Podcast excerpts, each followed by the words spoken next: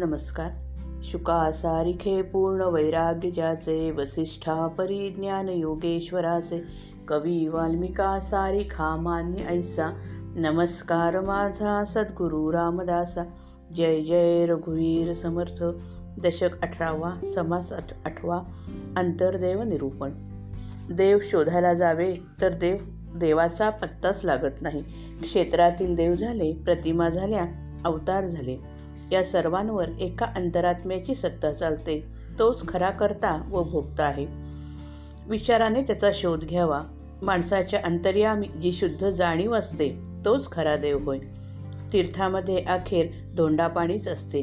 देव सत्संगात सापडतो. आपल्या अंतरंगाचा वेध घेणारा माणूस असावा. आपण आपले अंतरंग शोधित जावे. आकार असलेले दृश्य सारे नाशवंत आहे हे समजून मनाने ते बाजूस सरावे. त्याच्या पलीकडे परब्रह्म आहे. तेथे भ्रम नाही कर्म नाही मी पण नाही. कर्माच्या कसाट्यातून सुटून जगदांतरी भरलेला देव शोधावा व अनुभवावा. सगुणाची उपासना करावी म्हणजे मीपणा नाहीसा होतो. हाच संगत्याग होय. मीपणा त्यागून परमेश्वरी अनुसंधान लावावे. अशा रीतीने सगुणाच्या उपासनेने निर्गुण ब्रह्म सापडते. आपण स्वतः पावन होऊन जगाचा उद्धार करावा.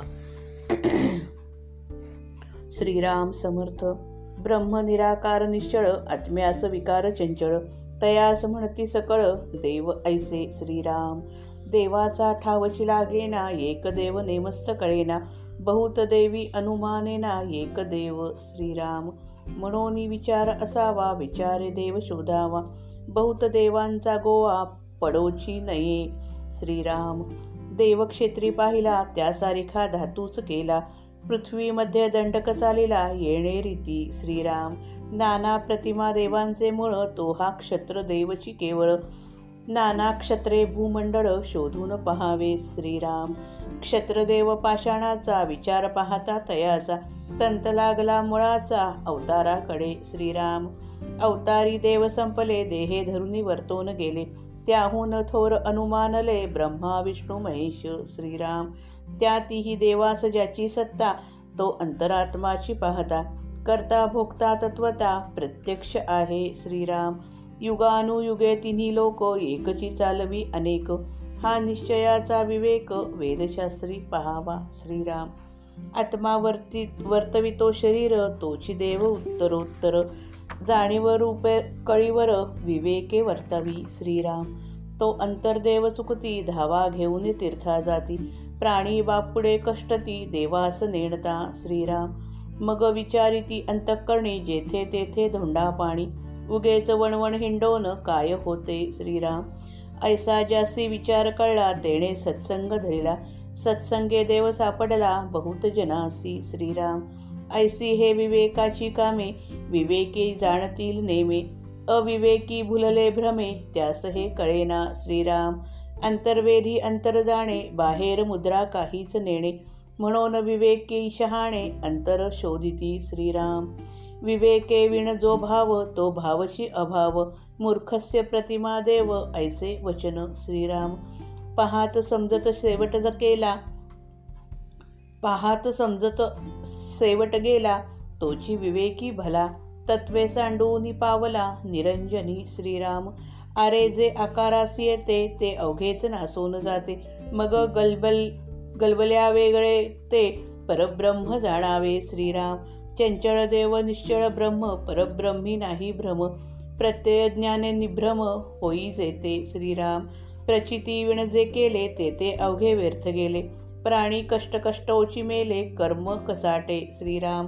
कर्मा वेगळे न व्हावे तरी देवास कासया भजावे. विवेकी जाणती स्वभावे मूर्ख नेणे श्रीराम. काही काही अनुमानले विचारे देव आहे जगदांतरे. सगुणा करता निर्धारे निर्गुण पाविजे श्रीराम. सगुण पाहता मुळास गेला सहजची निर्गुण पावला. संगत्यागे मोकळा झाला वस्तुरूप श्रीराम. परमेश्वरी अनुसंधान लाविता होईजे पावन मुख्य ज्ञानेची विज्ञान पावी जेते श्रीराम. ऐसी ही विवेकाची विवरणे पहावी सुचित अंतकरणे नित्यानित्य विवेक श्रवणे जगदोद्धार श्रीराम. जगामध्ये अनेक देव आढळले तरी अखेर एकटा अंतरात्मा हाच खरा देव आहे. माणसाने विचारपूर्वक त्याचा शोध घ्यावा. ब्रह्म निराकार व निश्चल आहे. आत्मा चंचळ असून त्यास विकार आहे. त्याला सगळे लोक देव म्हणतात. वस्तुस्थिती अशी आहे की देवाचा पत्ता लागत नाही. एक देव कोणता ते नेमके निश्चयपूर्वक कळत नाही. पुष्कळ देव बघितले म्हणजे यापैकी खरा एक देव कोणता याची कल्पना करता येत नाही. म्हणून माणसापाशी विचार असावा. विचाराने देव शोधावा. पुष्कळ देवांचा गोंधळ होऊ देऊ नये. एकाने एका क्षेत्रात एक देव पाहिला त्यासारखी धातूची एक मूर्ती तयार केली. जगामध्ये हा असा प्रकार चालत आला आहे. क्षेत्रामधील देव अनेक प्रतिमा देवांचे मूळ आहे. पृथ्वीवर अनेक क्षेत्रे आहेत ती शोधून पाहावी.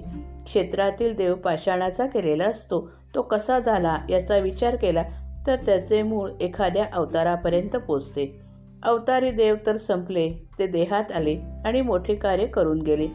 ब्रह्मा विष्णू महेश हे ती तीन देव त्यांच्याहून थोर अशी कल्पना केली. पण या तिन्ही देवांवर अंतरात्म्याची सत्ता चालते.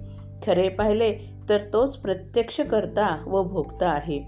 माणसाच्या अंतर्यामी जी शुद्ध जाणीव आहे तेच अंतरात्म्याचे स्वरूप होय. त्याची प्रचिती येण्यास माणूस अंतर्मुख व्हायला अंतर्मुख पाहिजे. विवेकाने जो अंतर्यामी शोध घेत जातो त्याला देव सापडतो हा अंतरात्मा अनेक युगे तिन्ही लोक चालवतो आहे. तो स्वतः एकटा असून अनेकास चालवतो. वेदशास्त्रात असा निश्चयपूर्वक निर्णय केलेला आढळेल. अंतरात्मा शरीर चालवतो त्याचा शोध केला तर जाणीवेच्या रूपाने व विवेकाने तोच देव शरीर चालवतो अशी प्रचिती येईल. त्या अंतर्देवाला लोक चुकतात आणि तीर्थाकडे धाव घेतात. खरा देव कोणता तो न कळल्यामुळे बिचारी माणसे कष्ट भोगतात. तीर्थात जाऊन देव न भेटल्यावर मग त्यांच्या मनात असा विचार येतो की प्रत्येक तीर्थामध्ये धोंडा व पाणी याशिवाय दुसरे काहीच नसते. हे जर खरे तर उगीच वणवण हिंडून काहीही फायदा नाही. हा विचार ज्याला बरोबर कळतो तो मग सत्संग धरतो. पुष्कळ लोकांना सत्संगाने देव सापडलेला आहे. अशी ही विवेकाची कामे आहेत. विवेकशील माणसांना ती बरोबर समजतात. भ्रमाने भुरळ पडलेली जी विवेकहीन माणसे असतात त्यांना हे कळत नाही. अंतर्मुख होऊन जो अन आत बघायला शिकतो त्यालाच अंतरंगातून सूक्ष्माचे ज्ञान होते. जो बहिर्मुख असतो त्याला त्या गोष्टी काहीच कळत नाहीत. म्हणून जे विवेकी व शहाणे असतात ते आपले अंतरंग शोधतात. सत्संगात देव सापडतो असे जे श्री समर्थांनी सांगितले ते फार महत्त्वाचे आहे. जगात संतच फक्त अशी मंडळी आहेत की जी माणसाला अंतरामध्ये शिरण्याचे महत्त्व पटवून देतात आणि अंतर्वेद घेण्याची कला पण शिकवतात. विवेकपूर्वक म्हणजे नीट समजून श्रद्धा ठेवणे जरूर आहे. विवेक न वापरता जी श्रद्धा ठेवली जाते ती एक प्रकारे अश्रद्धाच होय. प्रतिमा मूर्खांचा देव असतो असे एक वचनच आहे. विचाराने व साधनाने जो आतमध्ये पाहत गेला आणि अंतरंग समजत गेला तो शेवटाच जातो. तो आत्मस्वरूपापर्यंत पोचतो. तोच उत्तम विवेकवान होय. अशाश्वत तत्वांना मागे टाकून तो निर्मळ ब्रह्मापर्यंत पोचतो. अरे जे जे काही आकाराला येते ते ते सगळे नाश पावते. आकारमय अशाश्वताच्या गडबड गोंधळाच्या पलीकडे राहणारे ते परब्रह्म होय. देव चंचल तर परब्रह्म निश्चल आहे. प्र परब्रह्माच्या ठिकाणी भ्रम नाही आपण भ्रमात आहोत. म्हणून ब्रह्माचा प्रत्यक्ष अनुभव घेऊन आपण भ्रमरहित व्हावे. अनुभव न घेता जे जे काही आपण करतो ते सारे व्यर्थ जाते. कर्माच्या कचाट्यात सापडून माणूस कष्टभोगीत मरून जातो. जोपर्यंत सूक्ष्मात शिरता येत नाही तोपर्यंत कर्माचे बंधन सैल होत नाही. कर्माचे बंधन जोपर्यंत सैल होत नाही तोपर्यंत जीवाची तळमळ कमी होत नाही. अशा रीतीने माणूस दुःखात मरतो. कर्माहून जर वेगळे व्हायचे नाही तर मग देवाचे भजन कशासाठी करायचे? विवेकी पुरुषांना हे बरोबर समजते. मूर्खांना ते कळत नाही. कर्म सगुण असते दृश्य असते स्थूल असते. आपल्याला दृश्य ओलांडून सूक्ष्मात जायचे आहे खरे. परंतु आपला देहाभिमान जोपर्यंत आहे तोपर्यंत आपण सगुण आहोत. सगुणाला सगुणाची उपासना शक्य असते. पण या उपासनेने आपला मीपणा क्षीण होऊन नाहीसा होतो. तेव्हा अनायासे आपला निर्गुणामध्ये प्रवेश होतो. विचार केला तर देव जगाच्या अंतर्यामी भरून आहे. अशी कल्पना येते त्याला भजण्यास सगुणाचाच आधार धरला पाहिजे. अशा रीतीने सगुणाची उपासना केली की निश्चयाने निर्गुण प्राप्त होते. नामरूपात्मक सगुणाचा शोध घेत घेत उपासक मूळ मायेपर्यंत पोचतो. तेथे त्याला सहजच निर्गुणाची प्राप्ती होते. उपासनेच्या शेवटी उपासक मीपणाने संपूर्ण नाहीसा होतो. मीपणा संपूर्ण नाहीसा झाल्यावर सगळ्या दृश्यरूप सगुणापासून तो मोकळा होतो. असा मोकळा झालेला तो अखेर ब्रह्मरूप होतो. अंतरात्म्याचे अखंड अनुसंधान लावावे. अखंड अनुसंधान लागले की मनुष्य पावन होतो. त्यास आत्मज्ञान होते. त्या ज्ञानानेच पुढे विज्ञान प्राप्त होते. जीवाला भगवंता वाचून काय अन्य काही स्मरणच न उरणे यास अनुसंधान असे म्हणतात. अंतःकरण एकाग्र करावे आणि विवेकाने अशा प्रकारचे विवरण करावे. नित्यानित्य विवेकाच्या श्रवणाने जगाचा उद्धार होतो. जय जय रघुवीर समर्थ.